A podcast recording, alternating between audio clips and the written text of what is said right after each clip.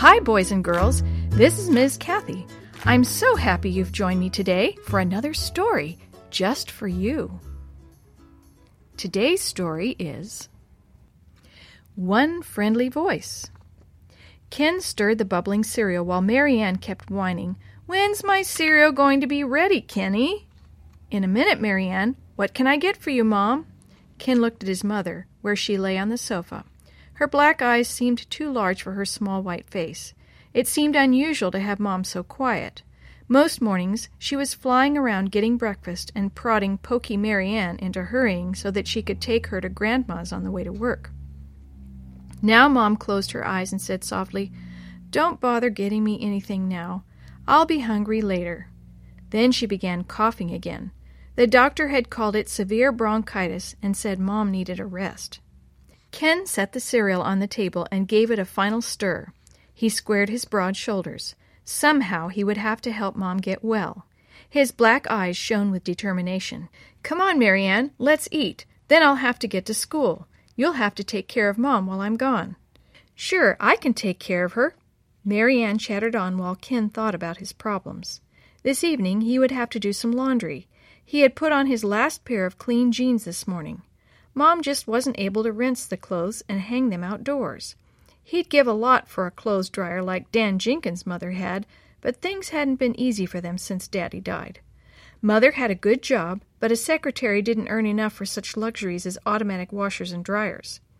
Ken really didn't mind doing laundry. It wasn't such hard work. What bothered him was that some of the boys might see him outdoors hanging up the clothes. He was sure they'd think he was a sissy. Ken knew that Dan Jenkins wouldn't be caught dead helping his mother. He sighed. If word got around that he was doing women's work, he wouldn't get very many votes when the boys chose the pitcher for their softball team. Maybe he could hang the clothes indoors. But no, there wasn't enough room. One short line in the bathroom wouldn't hold more than a few of Marianne's little dresses. Ken felt tired all day. He missed five problems in math, which was his favorite subject. He struck out three times when they played softball. By the middle of the afternoon, his head was drooping and his feet dragged. When he finally got home, Mom was still lying on the sofa trying not to cough. He took her her medicine and asked, "Did you eat anything at all today, Mom?" "Oh, yes." Mom tried to smile and look bright. "Marianne fixed me two pieces of toast, and I ate them both. Didn't I, Marianne?" "Yes, she did," the little girl nodded, "but I had to scold her pretty hard or she wouldn't have." "Mom, you're not getting well fast enough. When do you go back to the doctor?" Ken felt bowed down with cares. "In a day or so," Mom said, and closed her eyes again. "Well, I'll have to do some laundry. All my jeans are dirty. Where's the soap, Mom?" "Oh, Ken, I wish you didn't have to. I should have sent the things out to the laundry." Ken wished he'd gone looking for the soap himself. This was just one more thing for Mom to worry about. "Don't worry, Mom," he said. "I'm sure I can do it. I used to help you last summer, remember?" Mom smiled a little. "Yes, I remember you never hung out the clothes. You always preferred staying in the basement with the washing machine." "I'll have to hang up clothes tonight," Ken sighed again. Then, armed with the soap and carrying a big basket full of dirty laundry, he started to the basement. Marianne tagged along, offering all sorts of helpful advice. "Don't put in too much soap, Kenny. Be sure the clothes are clean, Kenny," until Ken felt like throwing a blanket over her head. The washing part wasn't too bad. Ken remembered this, to sort the clothing, although he did absentmindedly throw a white T-shirt in with his blue jeans. It came out a dirty blue-gray. Then Ken was ready to hang out clothes. He picked up the heavy basket and slung the clothespin bag over his shoulder. "Well, here goes," he thought. "I hope all the neighbors are indoors watching television or something." But Ken knew the boys usually went by his house on their way to practice softball. He would have to miss practice this afternoon. Jim Carson had said he'd stop for him, but Ken had told him not to. Jim was one of the most popular boys around. Ken had hoped someday to claim him as a friend. At the clothesline, he picked up one of Marianne's dresses and pinned it firmly. He worked fast. Several times he looked over his shoulder to see whether someone was watching. "I feel like a thief," he realized guiltily. "What have I got to be ashamed of? I'm only helping my mother." But these thoughts did not keep him from jumping when he heard Dan's sing-song voice. "Well, if it isn't Mommy's little boy playing housewife!" Ken kept on hanging up the clothes, but he felt a tight sickness inside his stomach. And turning to face Dan, he felt even worse. With Dan were most of the boys on the softball team. Some were grinning with scorn. Jim Carson stood in the background. "Playing housewife," one of them giggled. Ken felt a hard knot of disappointment form inside. He would never be a pitcher for this softball team. He stood there for a moment with his head down, while a few of the boys went on making insulting remarks.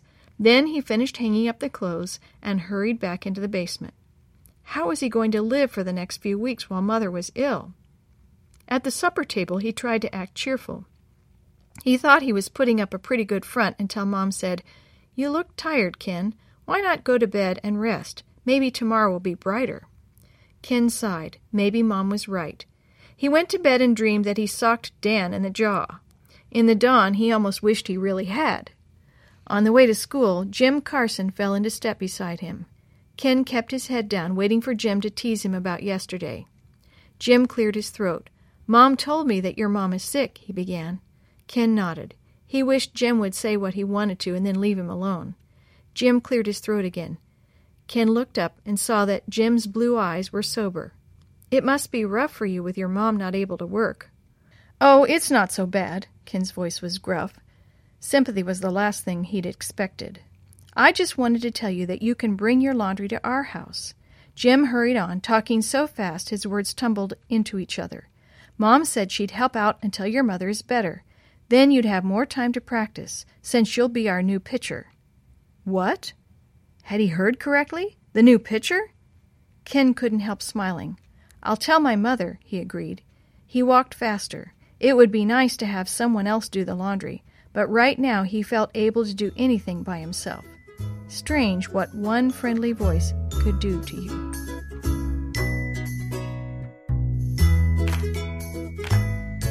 The story you've heard today was first published as part of the Vacation Bible School program in the book God's World by the Review and Herald Publishing Association and the General Conference Sabbath School Department.